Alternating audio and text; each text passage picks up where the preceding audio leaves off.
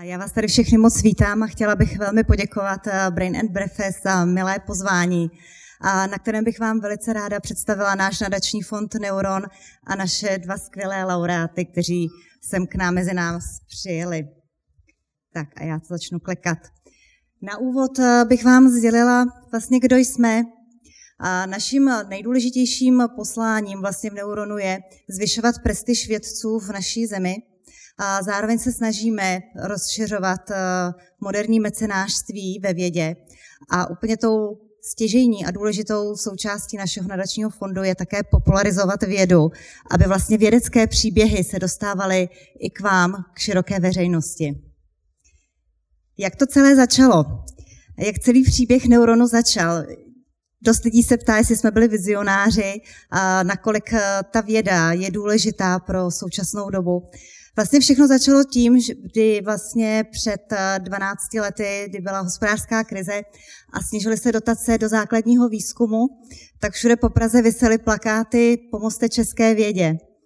A mně se tehdy dostal do rukou životopis architekta Josefa Hlávky, který byl jedním z největších mecenášů eh, ve vědě a který hlásal, aby společnost, pokud se má rozvíjet a posouvat dopředu, tak je důležité podporovat především vědu a umění.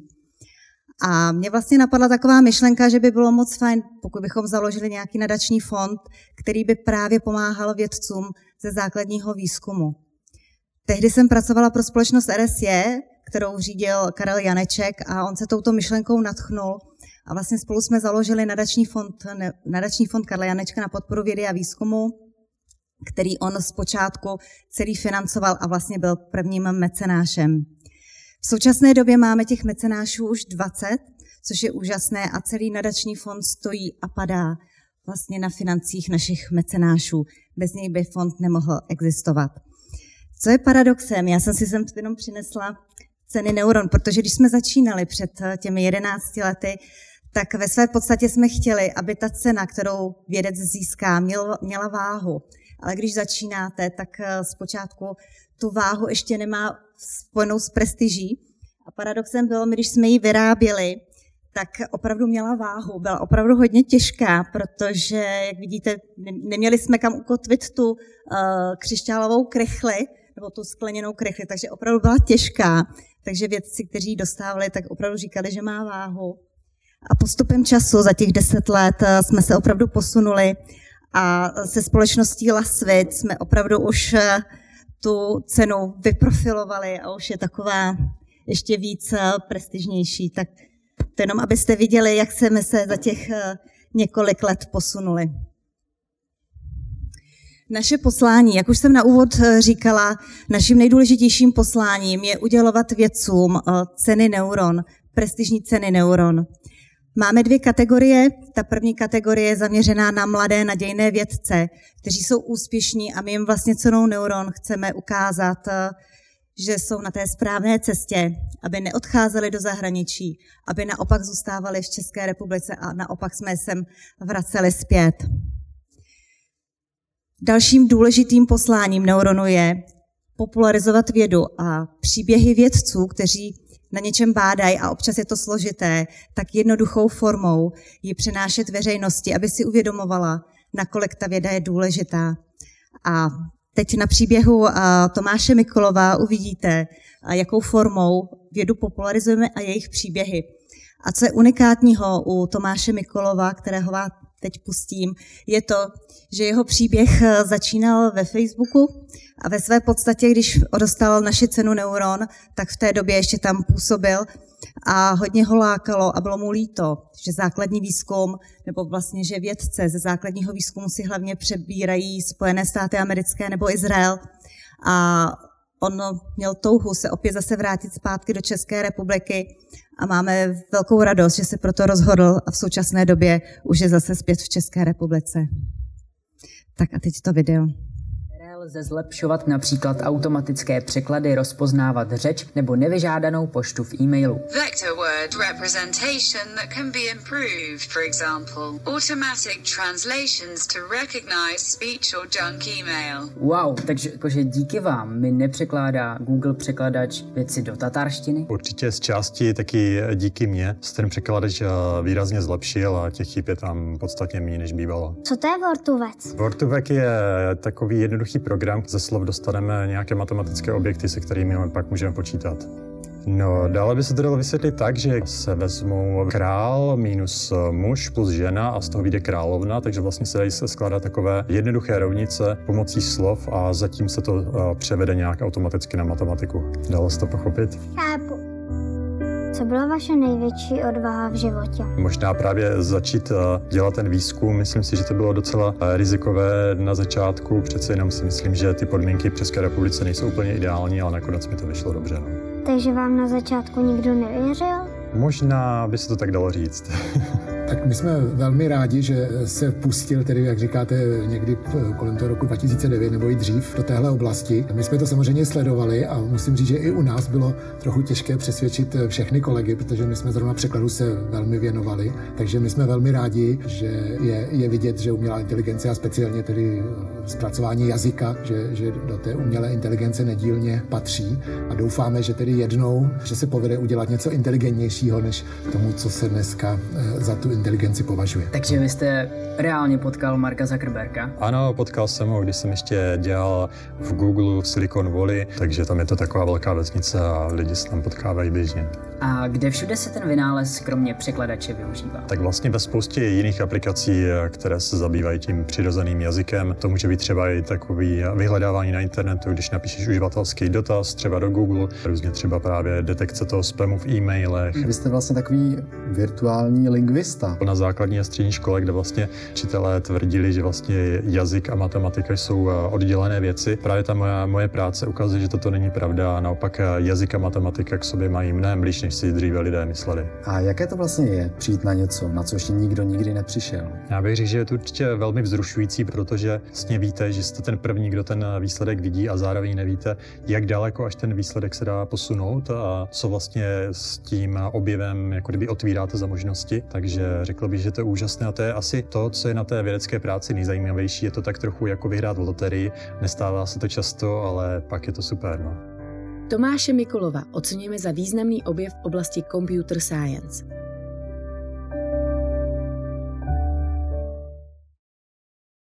Tak, tak takovýchto příběhů máme několik, už jsme za těch 11 let ocenili 82 vědců. A a tím ještě dalším velmi důležitým posláním nadačního fondu Neuron je také propojovat světy vědy a biznesu. Snažíme se úspěšné biznismeny propojovat se špičkovými vědci a organizujeme pro ně Neuron kluby. Jsou to uzavřené kluby, ve kterých nějakým způsobem probíráme určitá témata a díváme se na to z úhlu pohledu jak vědy, tak z úhlu pohledu i toho biznesu. Mám velkou radost, že od letošního roku se k nám jako jeden z dalších významných partnerů připojil UOCHAP, což je Ústav organické chemie a biochemie. A vlastně máme tímto způsobem, jsme napojeni na ty opravdu nejlepší vědce a budeme spolupracovat s jedním z nejlepších ústavů. Tak Teď bych vám ještě pustila jedno další video. Jak už jsem říkala, naší stěžejní úlohou je oceňovat vědce a dávat jim ceny neuron. Snažíme se, aby to předávání bylo opravdu prestižní a tady vám ukáži tu atmosféru z toho předávání, jak to u nás probíhá.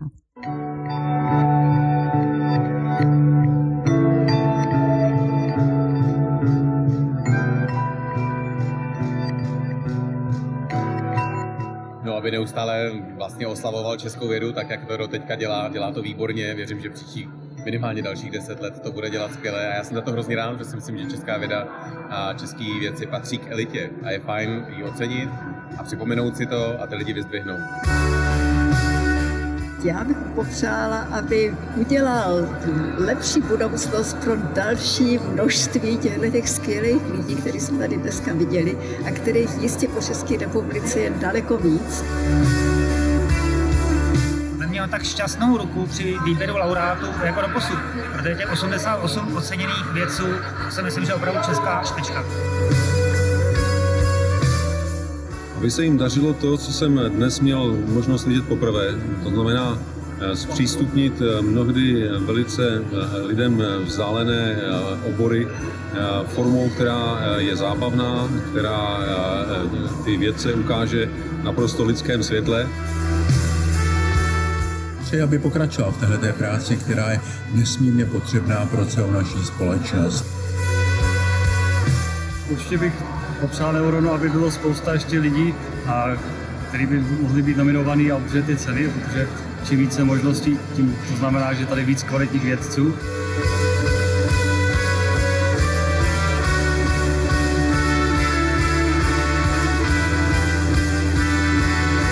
Ještě více mecenášů opravdu hodně zdravý, protože funguje úplně vynikajícím způsobem a jak už jsem také říkal tady na pódiu, má to velký smysl.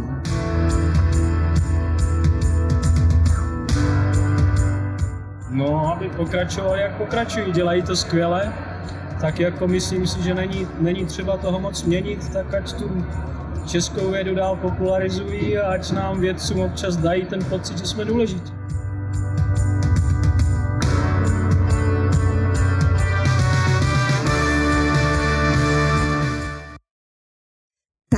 Takhle to u nás probíhá. A jsem moc ráda, že tady budeme ty mít možnost se s našimi laureáty taky i popovídat. A já bych jen na závěr ještě chtěla říct, jaká úloha je vlastně nadačního fondu Neuron a co vlastně pro vědce znamená, pokud získají cenu Neuron. Tak my jsme to tady vypíchli těmito, těmito sděleními, protože jsme si dělali vlastně průzkum mezi oceněnými vědci a co oni považují cenou Neuron za velmi důležité, tak je především dodání sebevědomí. Ono většinou je vidět to, že pokud je člověk skromný, tak nemají tu, tu, tu sebedůvěru tak silnou. A my jim vlastně ukazujeme, že jsou na té správné cestě a že jim fandíme. Zároveň je pro ně velmi důležité i to, že je zviditelníme protože vlastně ty jejich výsledky jsou vidět široké veřejnosti a všichni si myslím víc než kdy jindy vidíme, jak jejich role v současné době je důležitá. Za těch deset let, vlastně teď už jsme nakročeni v jedenáctém roce, tak jsme vyplatili již téměř 100 milionů korun na podporu vědy a to vše je z peněz našich mecenášů.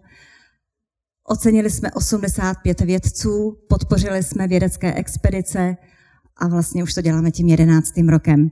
A já mám velkou radost, že vám dnes mohu představit eh, naše dva laureáty, špičkové vědce, eh, jednak eh, úžasného světového biologa Jiřího Frimla, který k nám dorazil až z Vídně a který se zabývá přírodním hormonem auxinem, no a také molekulárního biologa Jiřího Šimíčka, Michala Šimíčka, který odešel z Oxfordu, aby vlastně v Ostravě si založil celou svoji novou pracovní skupinu, která se věnuje buněčné terapii. Takže já bych s dovolením jim předala slovo a přeji vám příjemný poslech. Děkuji.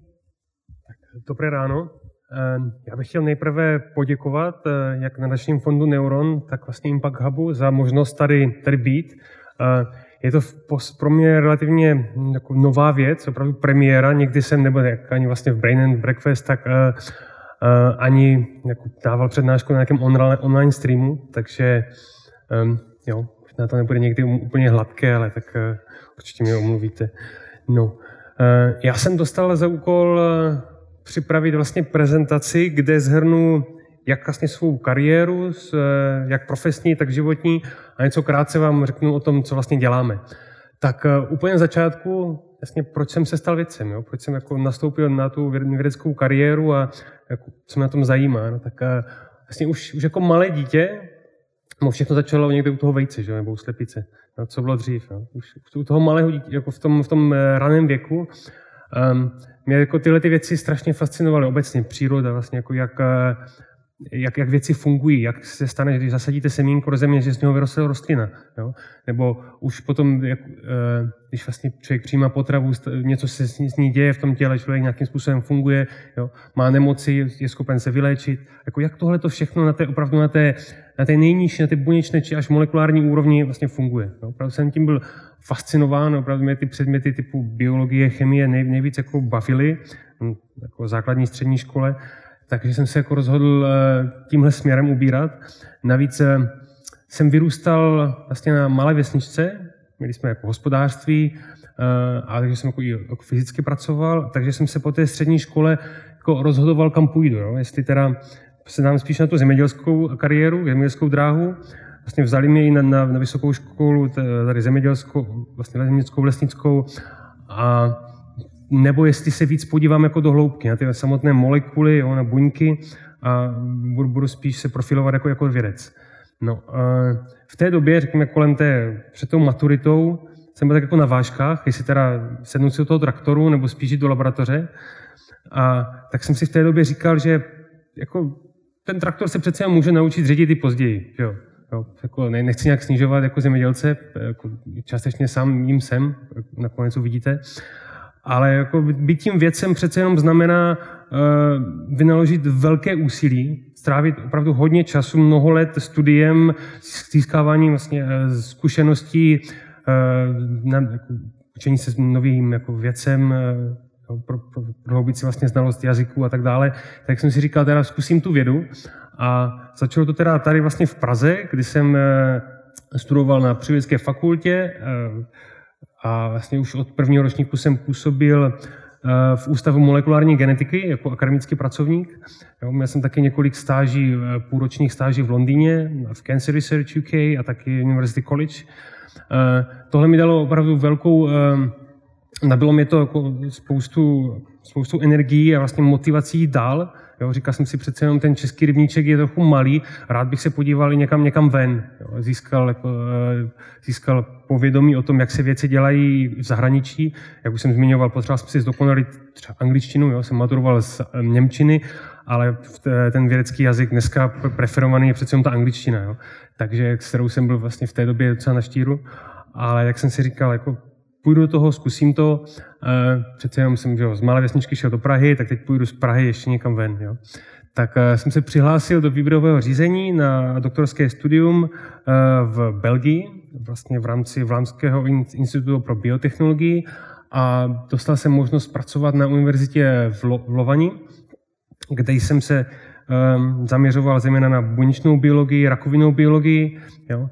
Vlastně ještě jsem nezmínil, v Praze jsem ten výzkum eh, v pražských laboratořích Ústavu molekulární genetiky směřoval do oblasti imunologie, o poznání vlastně, jak, jak je lidský organismus schopen eh, bojovat proti, proti infekcím a eh, s nějakým parazitům vnějším, vnějším hrozbám. Tak v té, v té Belgii, jak jsem říkal, dělal na tom rakovinem, na výzkumu té rakoviny, a po vlastně třech, čtyřech letech, kdy jsem ten doktorát dokončil, jsem měl možnost prezentovat své výsledky na konferenci v eh, Cold Spring Harbor eh, v Americe, kde jsem potkal svého budoucího šéfa, z, teda ne z Oxfordu, z Cambridge, ale tak eh, to je jako angličané mají velkou rivalitu mezi těma dvěma městama, já přece jenom pro mě má Cambridge i Oxford relativně stejnou váhu.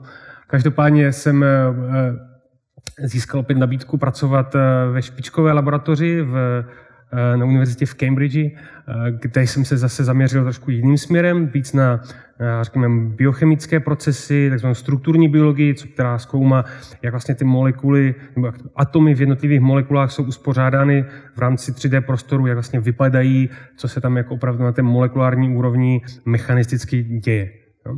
Takže tam, eh, tam jsem trávil další tři a půl roku. Byl to pro mě opravdu jeden z Eh, nejúžasnějších časů z mé vědecké kariéry, pokud to můžu takhle říct, jelikož to prostředí, jak už jsem tam vypíchnul, eh, tady v tou, tou knihou bylo velmi motivační. Tam opravdu na každém, na každém podleží v tom našem institutu byl minimálně jeden laureát Nobelovy ceny. Jo? Myslím, vlastně na denní bázi vlastně na obědě v kantýně měl možnost potkávat tyto lidi, bavit se s nima. Jsou to úplně jako normální, příjemní eh, pánové tak eh, bylo to velmi opravdu inspirující a jsem jako, opravdu hrdý, že jsem tam mohl působit. No, jak se ten čas, můj čas v Cambridge završil, i když jsem vlastně měl nabídku na to, abych tam zůstal déle, tak přece jenom je to už eh, táhlo zpátky, zpátky domů. A domů myslím nejenom do České republiky, ale vlastně zpátky na Moravu, odkud pocházím, eh, respektive Severní Moravu, jsme na takovém přelomu eh, hranice Sleská Moravy, a konkrétně do Ostravy, Eh, kde vlastně v té době vznikala malinká v rámci fakultní nemocnice a Ostravské univerzity na lékařské fakultě malinká biomedicínská laboratoř, jo, která se jako fokusuje nebo zaměřuje na, na výzkum eh, krevních nádorů. A dostal jsem eh, nabídku jako tam působit, respektive vést tu skupinu. Zaujalo mě to určitě, ale přece jenom měl jsem i nabídky z jiných, eh, z jiných míst, z Brna. Uvažoval jsem, že půjdu přece do Vídně, jo, abych zůstal jako s tím zahraničím eh, v úzkém styku.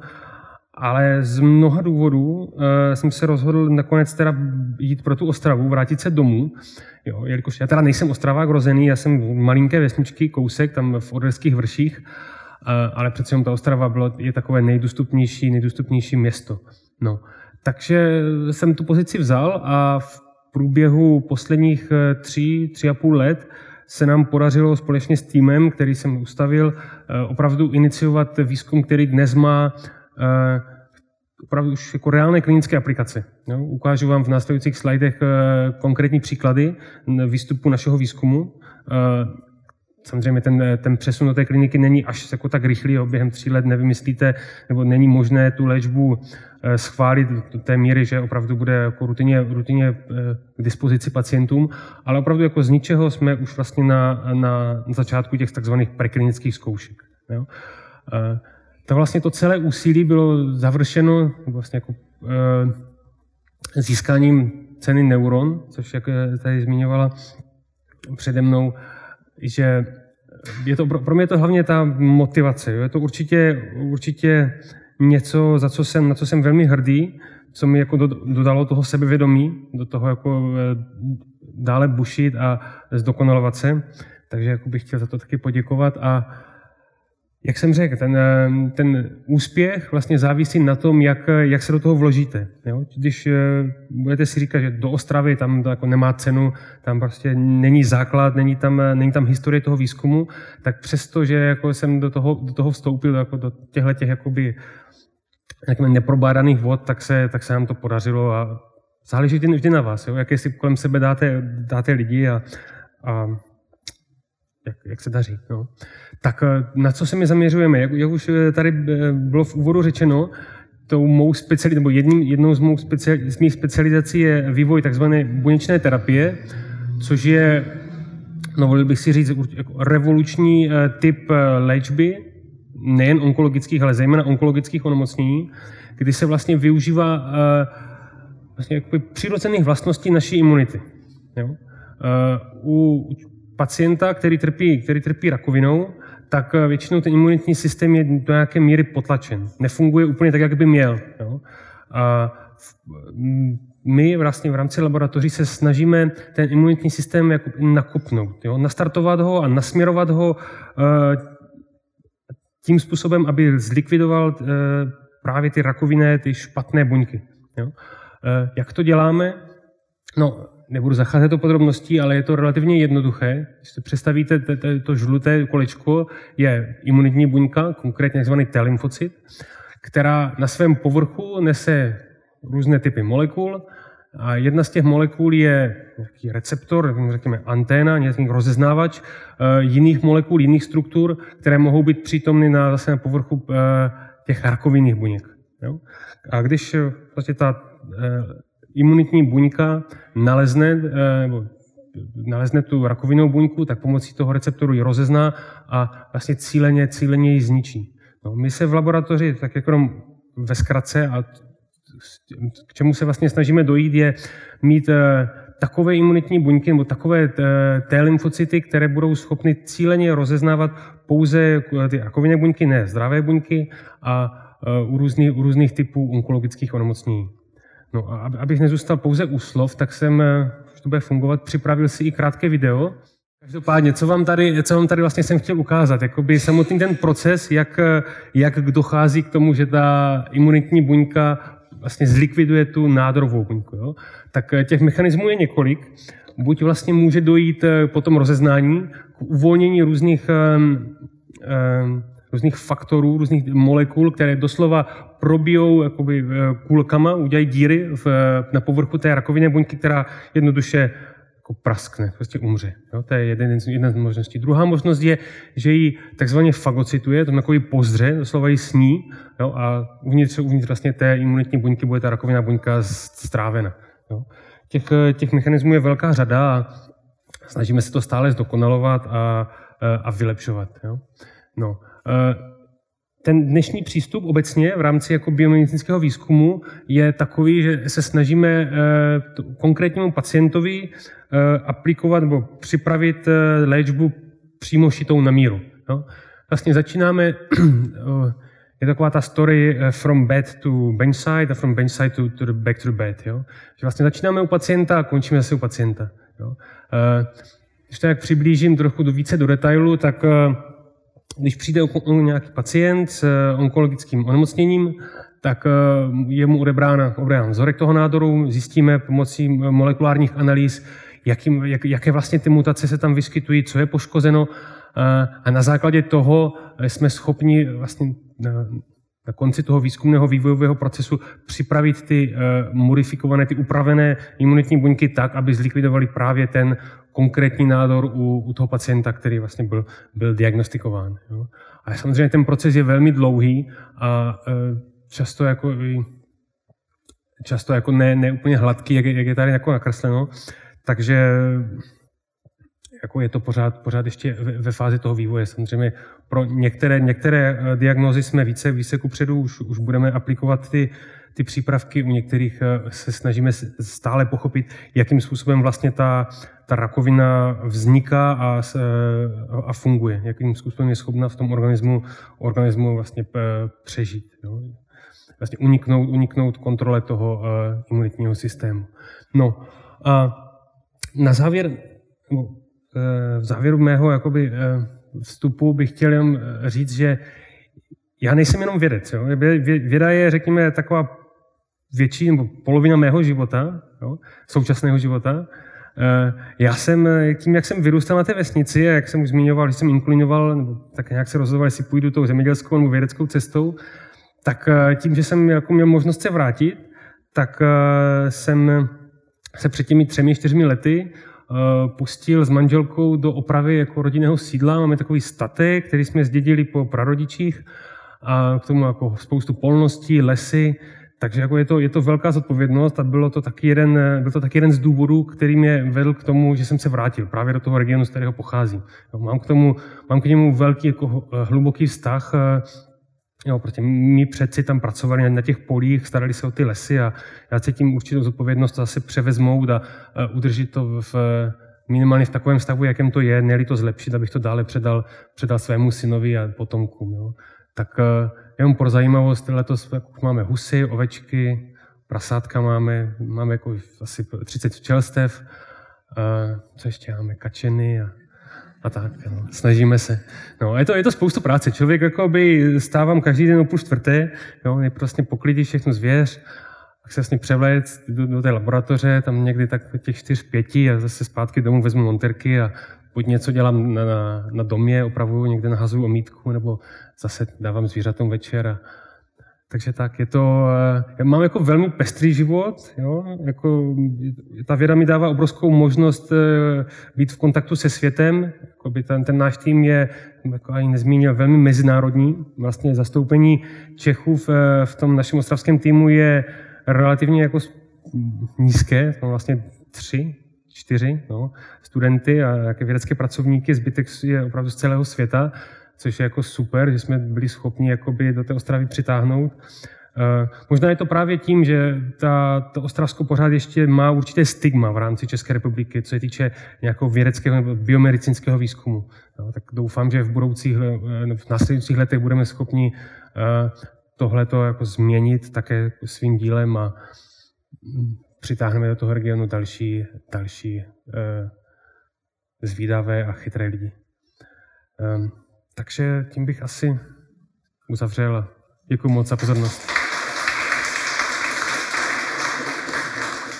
Díky za pozvání na snídaní. Je to skvělé, že člověk může přejet hranice z Rakouska, sedět ve vlaku a ty hranice může přejet. Jako ani a před 14 dny to tak ještě nešlo a jako bylo to zlé, protože desítky tisíc nás tak to zůstalo za uzavřenými hranicemi a v podstatě jsme si uvědomili zpátky, jaká by to byla hrůza, kdyby, kdyby se ty hranice zase zavřely, nebo kdyby prostě se ten svět začal zase dělit. Jako fakt to nebylo, nebylo to milé si to uvědomit, že, že tam mám někde rodiče, kamarády, kolegy a že prostě nemůžu těch pár kilometrů přejet. Takže je skvělé, že tady, že tady jsem. Snídaně byla dobrá. A já teda, je to, je to dobré, co tu je, protože já jsem taky z vesnice a taky dělám biologii. Um, husy jsme neměli, slepice jsme tady měli, včely, včely, včely taky ne. Kdyby někdo mohl mě tam pustit mou prezentaci, tak by to bylo ještě lepší. Tak, uh, no jo, no, můžete stlumit, prosím vás, já mám asi ty slajdy tmavší, jestli můžete to světlo stlumit, abych mohl. Takže teď, teď působím kousek od Vídně, tady v tomto ústavu, je to Ústav vědy a technologie uh, Rakousko, se to jmenuje. Předtím tam byl teda Blázinec, psychiatrický ústav. Před deseti lety tam ještě teda byli jiný typ bláznů, než je tam teď. A česká stopa tam je taková, že tam prožil konec svého života Franz Kafka, umřel několik set metrů od, od toho ústavu, je tam, je tam pamětní deska, jeho muzeum. Takže to je v podstatě ta, ten, ten český nebo dokonce pražské, pražské spojení. A je to deset let starý institut v současné době podle nějakého podivného, ale renomovaného porovnání kvality institutů jsme třetí nejlepší institut e, na světě. To znamená, že všechny ty americké univerzity a, a tak, tak jako nějakým způsobem se nám to během deseti let podařilo. E, muž budu o tom mluvit později, jak relativně jednoduché se dá za málo peněz udělat úžasná věda, když se to vezme do ruky správným způsobem. Jinak teda věnuji se rostlinám, snažím se pochopit, jak eh, se to stane, že rostliny rostou tak, jak rostou. A ten, ta magická látka, které se věnují nejvíc, je rostlinný hormon, který se jmenuje auxin a který řídí v podstatě většinu těch procesů, procesů v rostlině. No a byl jsem požádán, abych nemluvil moc odborně, takže toho auxinu moc nebude a mám spíš mluvit o tom, jak jsem se, jak jsem se z Česka dostal do tohoto blázince jednoduše řečeno. A, takže toto je můj krátký životopis. Taky malá vesnice, e, ne úplně malá, v tom, na té Jižní Moravě ty vesnice jsou velké celkem, má nějakých 400 domů. E, jenom pro porovnání, abyste si to uvědomili, ti lidé jsou samozřejmě pracovití, chytrý, nejsou o nic hloupější než kdekoliv jinde, ale v mém ročníku nás bylo asi 30 dětí. Ani jeden z nich, kromě mě, nestudoval vysokou školu v té době. No, to dneska, dneska ve stejné vesnici by to byla polovina třeba. Ale, ale prostě, prostě těch, těch pár desítek let zpátky to bylo úplně, úplně jinak. Takže je to Úherského hradiště, pak jsem šel na gymnázium, no a pak jsem studoval v Brně, Masarykovu univerzitu, tenkrát se ještě nejmenovala Masarykova.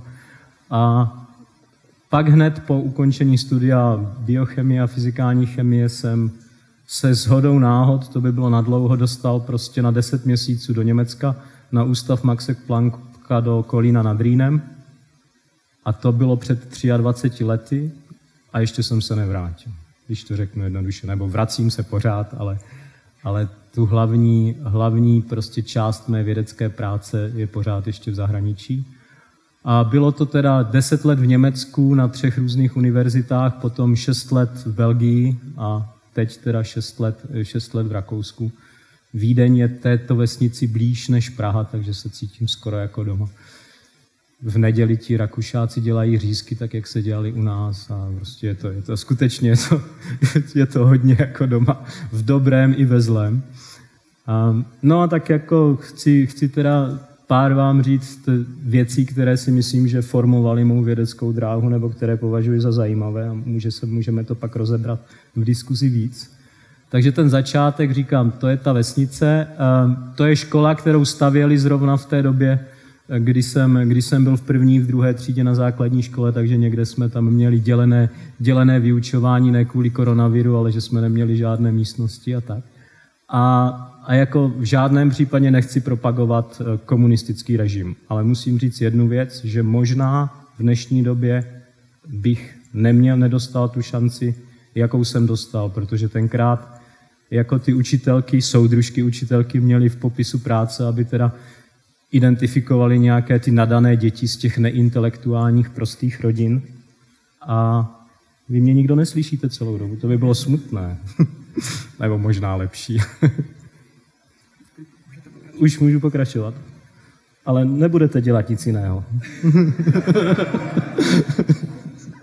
Dobrá. Takže tenkrát prostě, prostě ta paní učitelka v té první třídě si všimla, že asi se ptám víc než ostatní, nebo zlobím víc než ostatní. Asi obojí byla pravda, chtěla se mě zbavit. Takže mě doporučila do, do nějaké výběrové jazykové, jazykové školy, teda v Uherském hradišti. Takže po dvou letech u nás na vesnici jsem se teda přesunul do toho obrovského 25 tisícového města. A musím říct, že to byl fakt důležitý krok, protože ta škola byla lepší. Nebylo asi důležité, že byla jazyková, protože jsme se učili ruštinu od třetí třídy. To mě nijak ani, ani neimponovalo, ani nepomohlo. Ale ti učitelé, byli tam skvělí učitelé, hlavně v přírodních vědách. Byla tam úžasná učitelka biologie, úžasná učitelka chemie. A určitě to, to prostředí bylo o něco víc motivující, než by bylo, kdybych zůstal, kdybych zůstal v těch nedakonicích, jak se tam vesnice jmenuje. Takže to bylo důležité.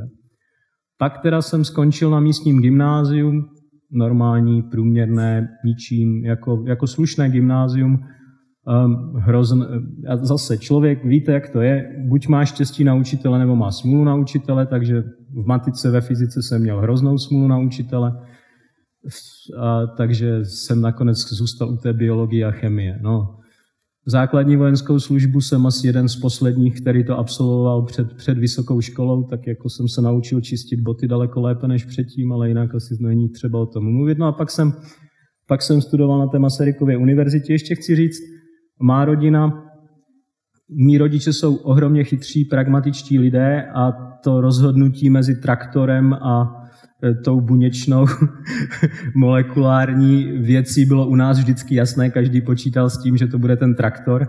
Jako moje maminka měla vždycky takové ty, uznávala, že, že vzdělání je důležité, takže si pamatuju, že říkala, dokud, když se nebudeš dobře učit, tak budeš utírat kravám ocase v místním JZD, tak jako šestiletého kluka musím říct, že mě to tenkrát hodně motivovalo, protože to představa té velké krávy s tím ocasem.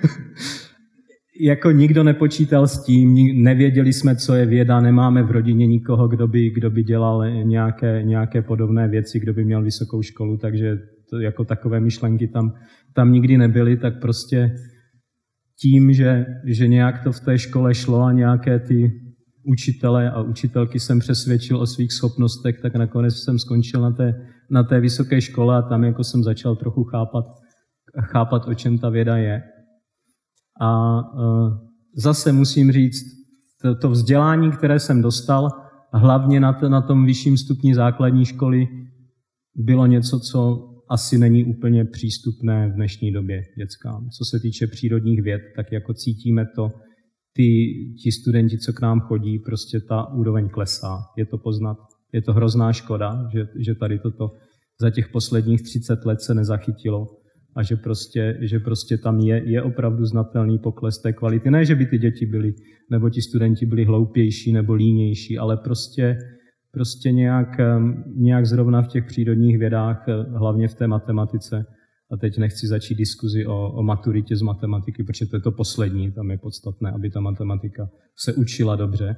A jestli ta maturita tam bude nebo ne, to je, to je ten méně důležitý problém ale to se zhoršilo. Je to, jako cítím to i teď, jako když jsem šéf a chodí ke mně lidi z Česka a pracují u mě, tak je to poznat. A je to škoda hrozná. No takže Masaryková univerzita Brno, člověk by řekl, že to není ani Cambridge, není to ani Oxford, není to ani MIT, ale nikdy se všemi lidmi z těchto institutů jsem pracoval za svou kariéru a nikdy jsem neměl pocit, že by mé vzdělání bylo horší nebo že bych v něčem, v něčem jako jim nestačil nebo strádal. Takže Takže v té době ta kvalita, kvalita toho vzdělání byla skutečně, skutečně dobrá. Myslím si, že na těch univerzitách se to pořád ještě drží, ale ten vyšší stupeň hlavně a ta střední škola se asi zhoršila a je to poznat. Dobrá, takže to je mé šťastné já v první třídě, jsem zapomněl, takže rok nějak 79-80, všimnete si té ruky, já jsem byl tak špinavý, že jsem tu ruku nemohl mít otočenou normálně, to se jediné, co si z toho fotografování pamatuju, takže šťastný komunistický prvňáček. A pak teda po tom studiu v Brně jsem s hodou náhod zase se dostal do toho Kolína nad Rýnem. To je Kolín, obrovské město, eh, nevěděl jsem, jak to chodí, tenkrát se ještě tak moc necestovalo, jazyk jsem uměl, německy jsem trochu uměl, jako z Gimplu, ale eh, anglicky jsem neuměl vůbec a v laboratoři se mluvilo jenom anglicky, takže to bylo zajímavé. Nevěděl jsem, co je věda, dostal jsem se vlastně z fyzikální chemie do pracovat na biologii rostlin, což jsou velice, velice jako různé obory, takže první týdny až měsíce jsem tam byl za exota, protože jsem vůbec nevěděl prostě, co se děje.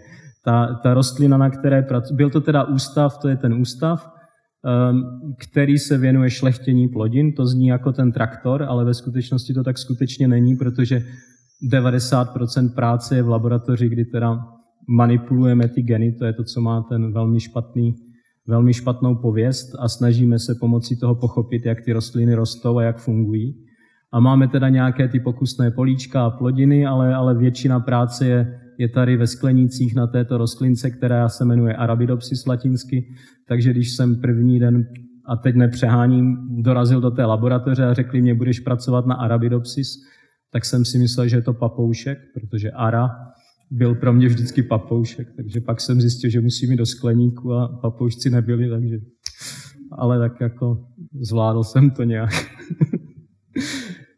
to musím říct, že tam asi bylo důležité prostě se nebát.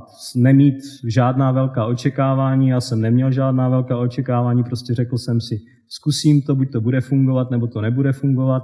Začal jsem pomáhat těm úplně nej, takzvaně v hierarchii té vědecké nejnižším vědeckým pomocníkům a prostě jsem jim pomáhal starat se o rostliny a přitom jsem se jich vyptával, dokud jsem se od nich nenaučil všechno, co věděli a pak jsem začal pomáhat těm o stupeň výš a tak během, během pár týdnů, ne, asi měsíců jsem se prostě dostal na úroveň, kterou měli všichni ti moji ostatní kolegové a mohl jsem, mohl jsem nějak normálně pracovat. Takže prostě nebát se práce, Pracovali jsme teda hodně, hodně tvrdě, ale vůbec jsme nad tím nepřemýšleli, že pracujeme tvrdě. Prostě každý den byl něco nového, jsem se naučil, bylo to, bylo to úžasné. Jako byla to doba, kdy, jsme, kdy jsem skoro nespal, ale vzpomínám na ní, na ní hrozně rád, protože fakt si pamatuju, každý den byl nějaký ten moment, kdy ha, fungovalo to a přitom to byly standardní věci, které, které jako pro lidi, kteří jsou z oboru, nejsou nic výjimečného, ale to nadšení nebo prostě ta, ta možnost, že jste v laboratoři, máte nějakou otázku, můžete si, můžete si naplánovat, jak ji zodpovíte, můžete prostě si, si to udělat, jak chcete, protože jsem měl šéfa, který teda měl to nulové očekávání na mě stejně jako já jsem měl nulové očekávání na sebe, takže jsme se skoro nevídali, což bylo asi nejlepší, co se nám oběma mohlo stát. No. Takže to jako bylo, a bylo to hrozně důležité. V Česku, ať už je to stejně dobrá laboratoř a dnes jsou v Česku stejně dobré laboratoře, tady tenhle pocit, kdy to, to vykořenění trochu potřebujete, abyste a to, tu inspiraci jiným prostředím, úplně jinými věmi, úplně jiným způsobem, jak se věci dělají, to nic nenahradí. Takže říkám všem, kdo, má, kdo mají možnost být další dobu v zahraničí, ať jedou a nejsou líní, když to řeknu, protože nic vám nedá tolik jako, jako taková zkušenost, jako po, pro vaši budoucí vědeckou kariéru. Dobrá, no, dělal jsem na tom auxinu, to je tady ten malý hormon, který, eh, který teda reguluje to, jak rostliny rostou, vypadají a, a hlavně jsem se díval na to, jak ten auxin teče tou rostlinou z jedné části rostliny do druhé. A přitom, jak se vyvíjí embrya, rostliny mají embrya, Příště, až budete jíst buráky, tak si, tak si uvědomte, co děláte, protože jíte, jíte rostlinná embrya v podstatě, v každém semení jíte rostlinná embrya. Melete je, děláte z nich chléb. A pod, takže embryogeneze, jak rostou kořeny rostlin, a, nebo jak rostliny rostou ke světlu, nebo, nebo jak, se, jak reagují na tíži.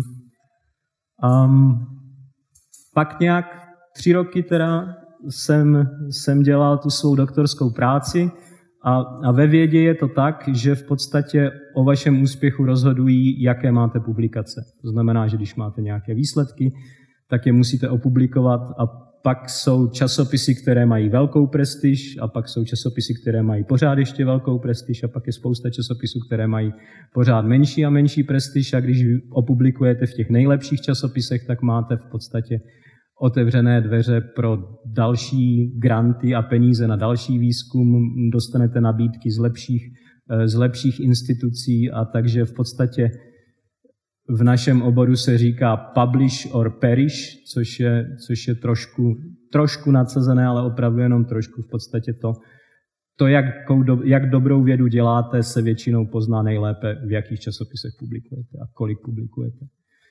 Takže když jsem končil svou dizertaci, tak jsem neměl vůbec žádnou publikaci v roce 2000. To všechno přišlo později, protože můj šéf se rozhodl, že jsem pro něho ten nejlepší spolupracovník, jakého si může přát.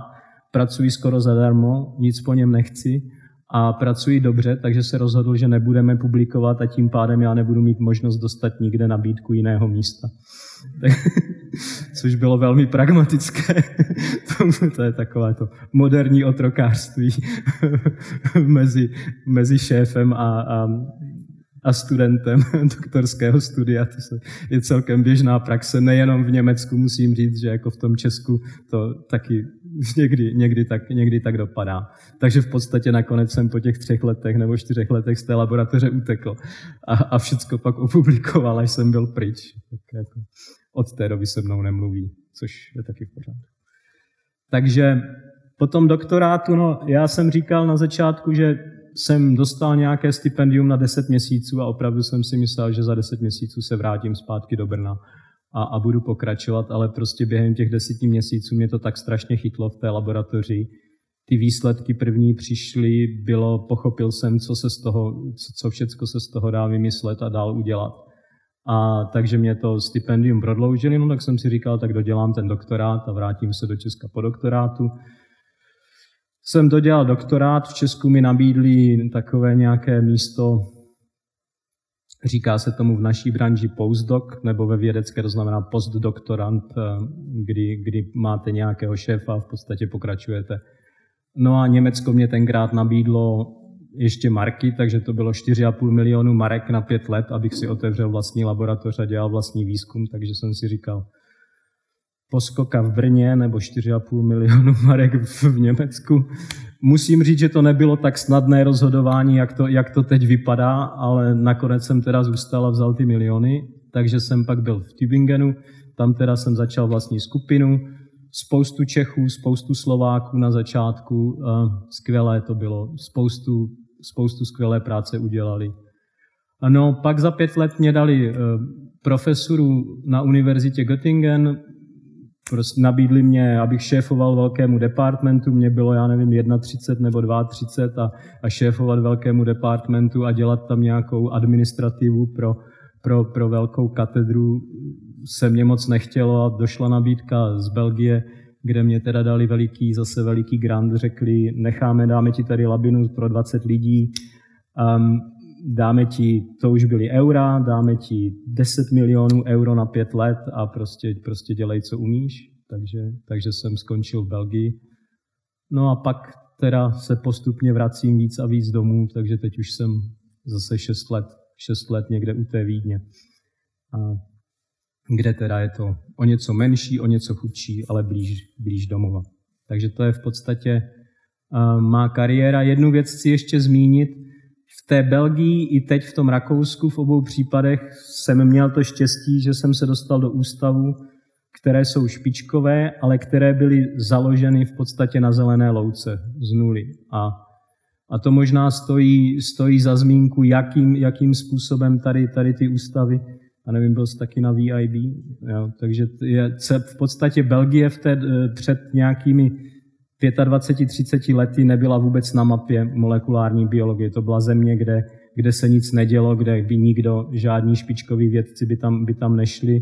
Oni ti belgičané zůstávali, zůstávají tak trochu sami pro sebe. No a teď je, to, teď je to skutečně země, která má největší hustotu biotechnologie, biotechnologie v Evropě. A ten, ta věc, jak se to stala, stalo byla, byla jako, zní to jako pohádka, proto to řeknu, možná je to zajímavější než zbytek těch rostlin.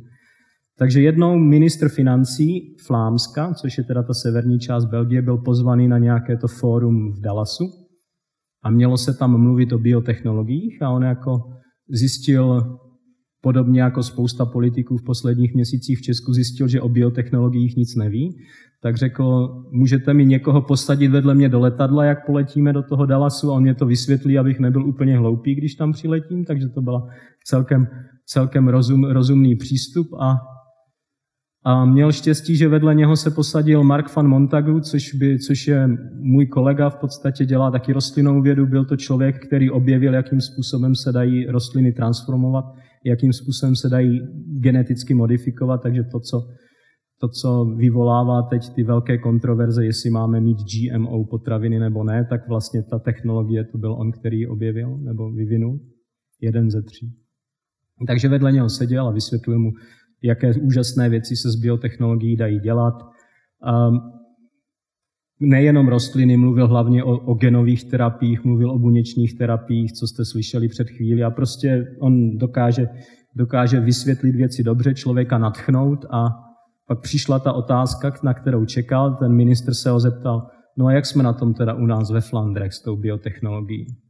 A Mark, teď už je to teda baron von Montagu, takže Mark říká, no víte, ten v Bruselu, ten um, Maňáskové divadlo, to, oni tam mají slavné Maňáskové divadlo, dostává zhruba pětkrát víc peněz než veškerá biotechnologie ve Flandrech. Prostě tam nebylo vůbec nic. No takže ten ministr se nad tím zamyslel, přistál v Dallasu, tam teda zjistil, že všichni ostatní, tam z těch ostatní ministři a tak, že, a ti odborníci, kteří tam mluvili na toto téma, Prostě, že je to skutečně věc, která má budoucnost, takže by byla hrozná škoda, kdyby ta Belgie nebo ty Flandry v tom byly, v tom byly pozadu. A takže, když letěli zpátky, tak zase letěli v tom letadle vedle sebe, tak už plánovali, jak to změnit. A prostě udělali, založili několik ústavů na zelené louce, nebylo jich moc, myslím 6-7 původně, Ministerstvo financí, nikoliv ministerstvo vědy nebo ministerstvo školství, ale ministerstvo financí řeklo, budeme vás financovat, běžte mimo veškeré ty staré univerzitní struktury, budeme se dívat na výsledky, budeme se dívat, jakou děláte vědu, kolik přinášíte peněz zpátky, kolik vychováváte studentů, kolik přitáhnete nových firm a tak dále. A opravdu to fungovalo. Během deseti let to totálně změnilo, změnilo prostě celou, Eh, celou tu vlastně krajinu té biotechnologie, nebo jak tomu mám česky říct v, těch, v té Belgii. Prostě tady, tady ten jeden let do Ameriky a zpátky, kdy se potkali dva lidé, jeden měl vizi a druhý měl prostředky a dali to dohromady tím správným způsobem. A v podstatě, v podstatě v tom Rakousku to je velice podobné. Tam Rakousko v 80. letech zase biotechnologie nebo něco takového to tam nebylo, pak se tam založil jeden jediný ústav, který byl hrozný úspěch, přitáhl lidi skvělé z celého světa, přitáhl biotechnologické firmy. Ti politici si uvědomili, kolik, kolik peněz to zpátky do té země přináší za relativně malo, malé investice a prostě e, začali, začali, jak se říká, jeli na té vlně a prostě založili víc ústavů a, a jeden z nich je tady ten, ten, ve kterém pracuji a skutečně, skutečně to funguje. Vedle Vedle nás je teď velká, velký vlastně park, se tomu říká, kde, kde prostě ty, ty nové startupy a nové firmy prostě se za námi přitáhli, protože ví, že, že dostanou od nás jako ty, ty nové nápady, dostanou kvalitní lidi, které vychováváme, prostě dostanou se k patentům, jako funguje to prostě finančně, finančně i v té Belgii, i v tom Rakousku se to několikanásobně ta investice do té vědy vrátila. Takže k rostlinám jsme se moc nedostali, protože jsem si myslel, že je důležité mluvit o těchto věcech, takže já jenom to proklikám rychle ty nudné rostlinky a chci poděkovat lidem, lidem, kteří se mnou pracují, to je tady ten poslední. Nemám to proklikávat. Já totiž, já jsem myslel, že je to snídaně a já bych byl nerad, aby z toho byl oběd. Nebo nedej bože večeře, já když mluvím. tak jako skutečně velice, velice krátce. Jako věci, které nás zajímají, jsou, jak ta rostlina roste, jak nastaví vlastně svůj, svůj život na základě těch podmínek, které, které jsou v tom, v tom prostředí. Takže tady máte tu naši modelovou rostlinu, ten papoušek Arabidopsis. A tady vidíte vlastně kořen, který se snaží růst vždycky dolů a ty stonky, které se snaží růst vždycky nahoru. A snažíme se prostě pochopit, jak, jak tady toto je uděláno, jak ta rostlina vnímá tu gravitaci, tu tíži, jakým způsobem změní ten svůj růst, aby ten, aby ten stonek rostl nahoru, aby ty kořeny rostly dolů. Takže to je jedna z otázek. Teď úžasnou práci na tom udělal kolega uh, Matyáš Fendrich, který teď se vrátil do Prahy a má tady laboratoř na Karlově univerzitě, která zrovna se zajímá tady o tyhle věci. Dostal obrovský evropský grant a je, je, je úplně skvělý, takže jako je krásné vidět, když, když to pokračuje. To je tady ten Fendrich. Um, to je mikroskop, který jsme postavili a Matyáš jako se, se v tom hodně, hodně se v tom za, zapojil se do toho. Zase je pěkné být na institutu, který je interdisciplinární, to znamená, že tam máme inženýry, máme tam matematiky, máme tam biologi, máme tam fyziky, takže jsme prostě si postavili tenhle mikroskop, kde můžeme ty naše rostlinky růst, otáčet je a, a dívat se prostě, co se přímo děje v té rostlině, když, když dochází k nějakému. Takže tady nám rostou ty rostlinky přímo, tím mikroskopem se na to díváme. Můžeme dávat světlo z různých stran, můžeme, můžeme to otáčet, jak chceme. No pak eh, jako je, je fakt je to blbé, protože to jsou, to jsou fluorescenční obrázky, které bohužel chtějí daleko víc tmy, než, než pražská, pražské slunce dovoluje. Takže tady vidíte, doufám teda, že vidíte, jak roste ten kořen. Tady se trefil do druhého a to je v podstatě, teď tady jsou hodiny, takže nějakých 18, 18 hodin růstu, růstu a života kořene, na který, na který se tak můžeme dívat. Což se lidem hrozně líbí, že oni to tam dají a, a jdou na do té hospody a ono to roste a te, ta, kamera, ta kamera to snímá, pak se vrátí zpátky, zjistí, že to zapomněli zapnout a musí začít znovu. Jako to, je, to je běžné. Dobrá, takže další věc, kterou, kterou třeba studujeme v poslední době, jak se hojí rány v rostlinách, protože rostliny to dělají úplně jinak než, než živočichové. Že? Živočichové, když se poraníte, člověk nebo živočich, tak, jsou tam, tak je tam migrace těch buněk, které jdou do té rány a vlastně zač, začnou, začnou tu ránu eh, vlastně zacelovat. A tady ta rostlina to nemůže mít, protože ty všechny ty buňky jsou uvězněné v těch svých, eh, jak bych to řekl, malých klecích eh, té buněčné stěny, takže v rostlinách ty buňky se skutečně nemůžou hýbat. Takže tady máme laserem, jsme vlastně udělali ránu tím, že jsme jednu buňku zabili. Tady, tady vidíme, toto je ta zabitá buňka uprostřed jinak netknuté tkáně nebo pletiva v případě rostlin. A tady to vidíte, že ta, že, já to, jestli se to dá pustit znovu, nevím, to je jedno. Tady vidíte několik těch ran, které jsme udělali na tom koření a pak můžeme přímo, přímo studovat pod tím mikroskopem, co se děje, jak ta rostlina se s tím vypořádá, jaké jsou ty mechanismy, které, které tohle vlastně zacelí. Takže to je, to je, tady vidíte, to zase roste, to jsou hodiny a hodiny a tady tím zeleným je vidět, že některé ty důležité geny, které pro to hojení, hojení jsou důležité, jsou aktivovány a my to můžeme, můžeme pozorovat, jak, jak se to děje.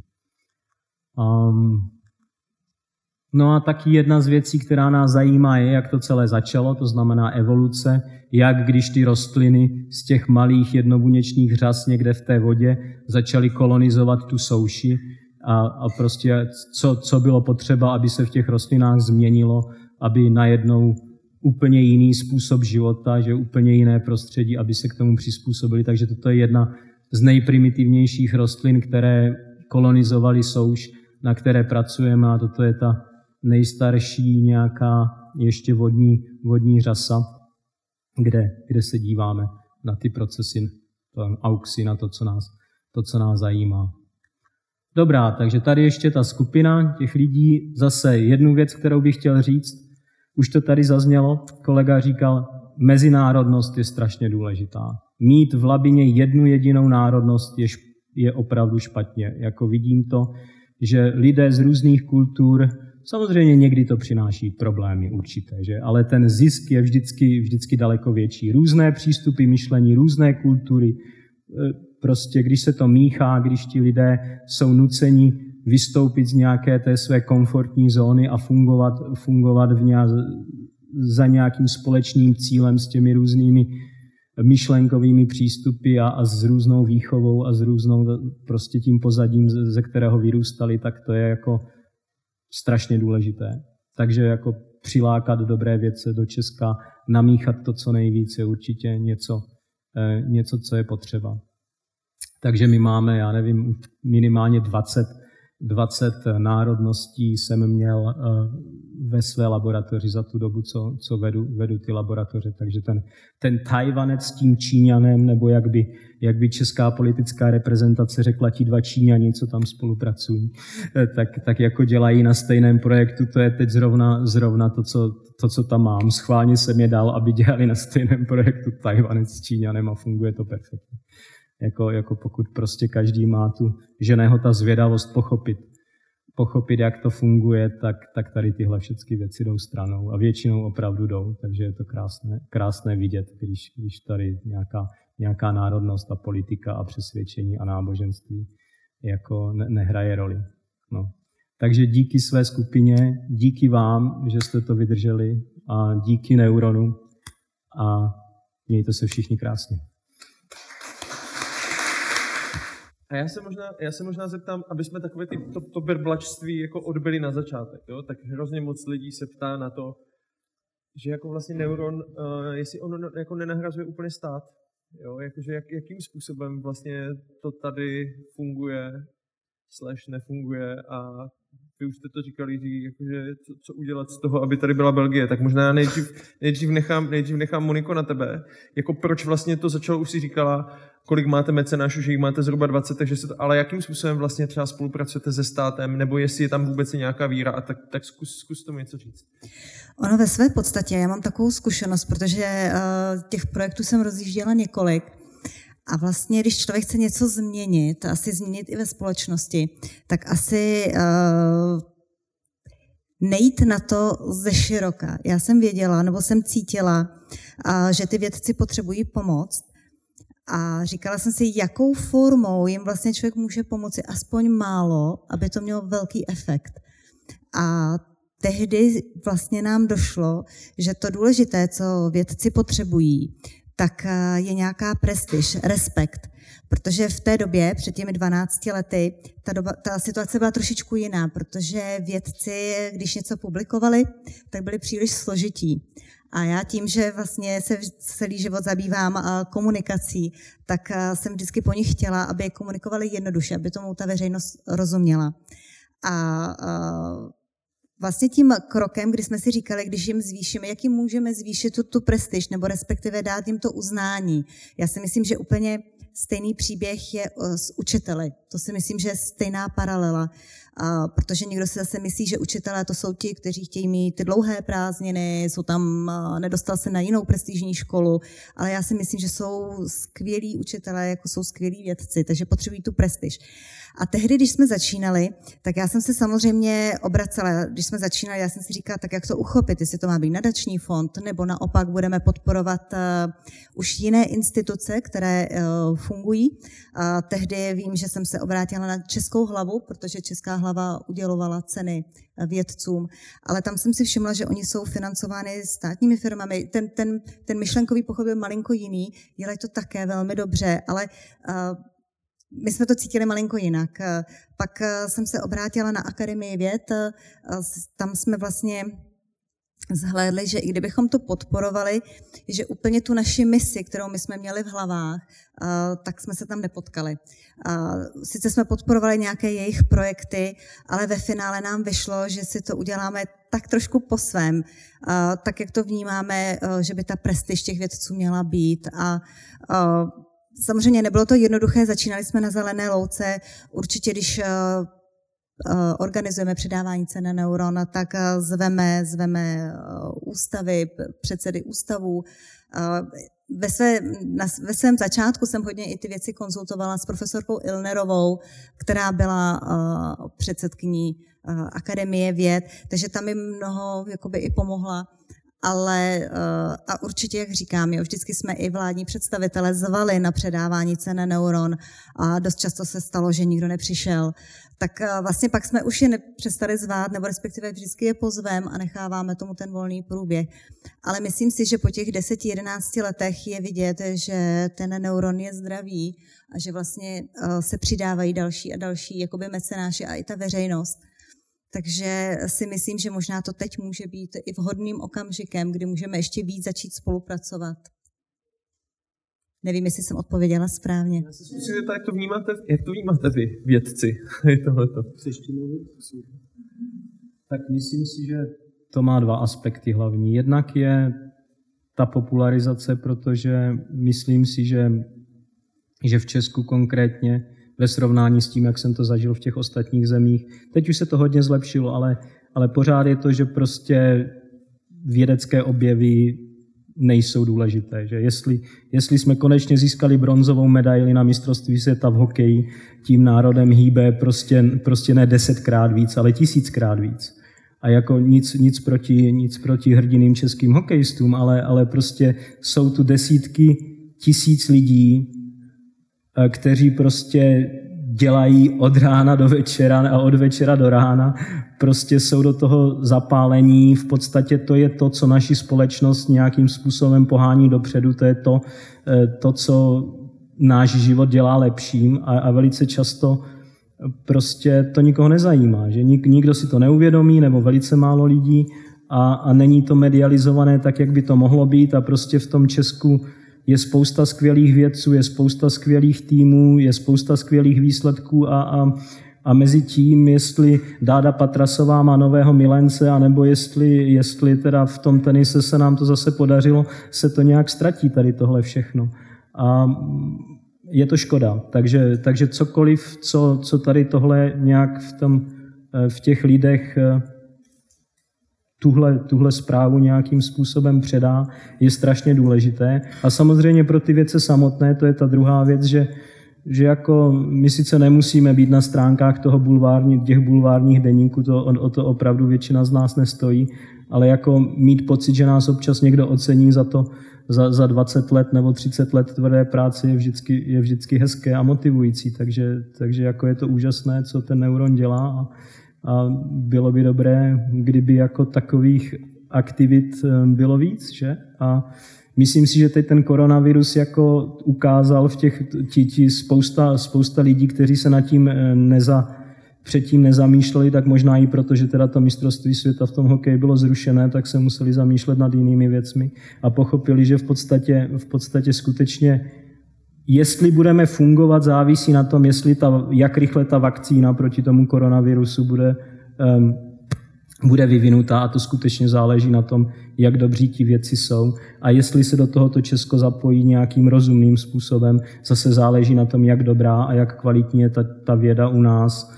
A, a to jsou všechno zásadní věci, které prostě souvisí se vzděláním, s tím základním, středoškolským, s popularizací, prostě samozřejmě s tím, jak ten systém té vědy funguje, je nastavený a kolik to ně, do něho jde peněz. No a pokud, pokud v hlavách politiků ta věda bude někde až na těch velice zadních místech, tak samozřejmě se ty věci nepos, neposunou a nezlepší. Takže proto je úžasné, co ten neuron dělá. No. Možná ještě dodala, jsem zapomněla říct, co bylo pro nás také zlomové, nebo i si myslím pro veřejnost, tak nejenom eh, teď ten covid, protože všichni jsme se najednou s ním potkali a vlastně zjišťujeme, že i díky vědcům, když přijde vir a to, že přijde zase nějaký jiný vir, je samozřejmě víc než jasné, akorát vždycky záleží, jak velký přijde, tak je důležitá, jaká je ta jeho smrtnost. A je pravda, že ve své podstatě vědci se snaží o to, že ta smrtnost se neustále snižuje, což je důležité. A ještě jsem chtěla odpovědět, eh, Honzo, tobě, My máme velkou radost, že vlastně v letošním roce se partnerem Neuronu stal Ústav organické chemie a biochemie. Protože to je ústav, nevím, jestli ho znáte, my jsme zafinancovali divadelní hru Elegance molekuly, kterou uh, hraje uh, Davidské divadlo a který velmi krásně popisuje příběh, kdy se základní výzkum spojí uh, s biznesem a vlastně díky profesoru Holému vznikla antivirotika, na které navázali spousta dalších vědců, včetně Tomáše Cihláře s Remdesivirem a tak dále. Ale co tam je krásné, tak ten ústav díky patentům získává poměrně velké finanční prostředky. A oni sami zvažovali, jakým způsobem některé ty prostředky vracet zpátky do do, naší, do naší společnosti. A co mě velmi potěšilo, že když jsme se setkali, tak jsem jim nabídla tu možnost spojit ty naše síly, aby oni si nezakládali nějakou svoji další cenu, která by byla třeba cena Antonína Holého nebo u Ochabu, ale že může být jedna cena, která je opravdu prestižní pro ty vědce a oni se proto rozhodli, takže mám velkou radost, že vlastně už i toto se začíná nějakým způsobem kumulovat. Já se možná, já se možná zeptám, protože uh, mám, jako rozjíždí se mi to jako na několik otázek. Jo? Uh, první věc, uh, diskutovali jsme třeba s Jirkou Kusem o nanotechnologiích, s, s Janem Konvalinkou o právě o biochemii a tak dále. To znamená, že jsou tady věci, ve kterých Česká republika je totální špička a prostě a jsme, jsme, a, jsme dobří. Otázka je, že pak je tady ten obrovský, ta, ten obrovský gap nebo ta mezera mezi tím, jakým způsobem to jsme schopni lidem vysvětlit a jakým způsobem oni si budou schopni představit, co to pro ně znamená z hlediska toho, že to může přinést jako kdyby spousty vlastně jako peněz tady do téhle země a že díky tomu ta země může prosperovat. Jo? Že vlastně tohleto vysvětlení toho příběhu jsem jako zatím moc nikde ne, ne, nenašel. Jo? A to, že není samozřejmě v mainstreamu a, a v médiích, to, to, to je druhá věc. Ale mohli byste aspoň trošku zkusit vysvětlit třeba i na příkladu pana Holého, jakože jakým způsobem ten finanční tok a tak dále jako teče a jak, jak, jak díky tomu může prosperovat vlastně celá země, když se na tady tohleto dobře zaměří a zainvestuje?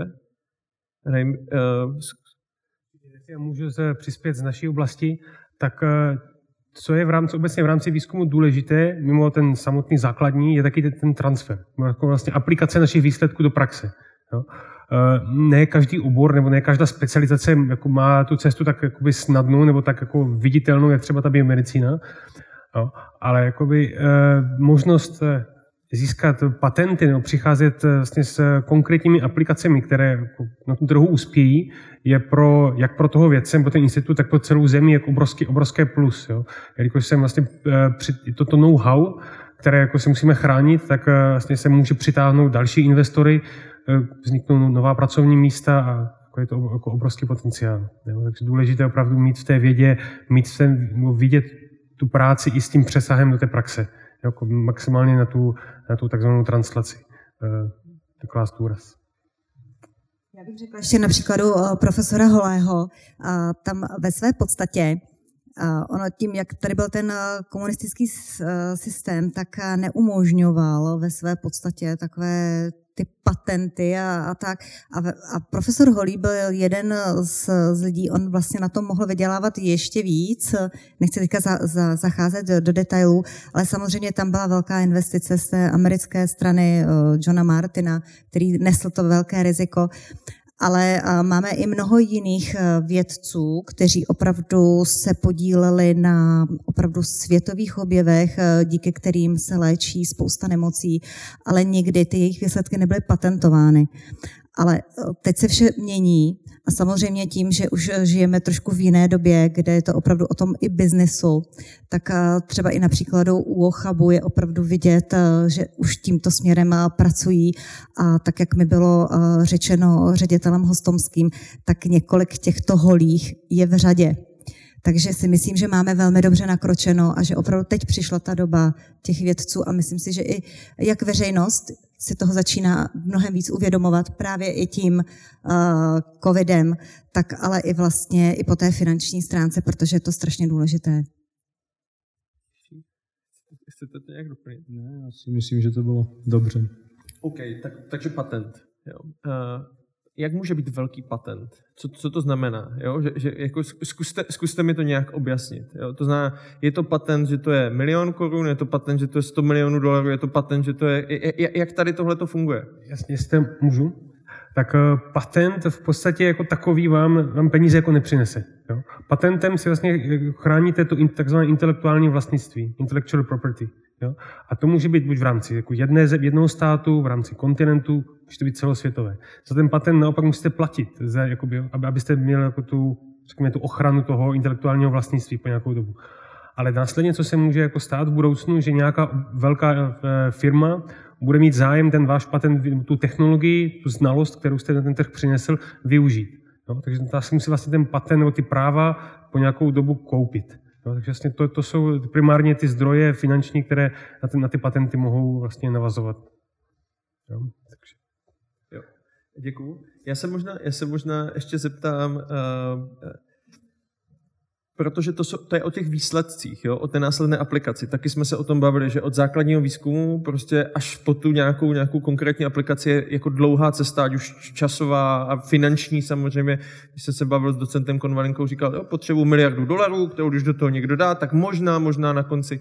A, a, a já bych se chtěl podívat na to, a vlastně co pro vás znamená ten úspěch, protože častokrát ta veřejnost je konfrontována s tím, že vědci právě publikují a že to jsou články. Jo? A to je jako, když já si to teďka převedu do firmy, to znamená, já bych přišel jako manažer do firmy a udělal bych skvělou PowerPointovou prezentaci, ale jako nebyl by tam, nebyl by tam ten produkt. Jo?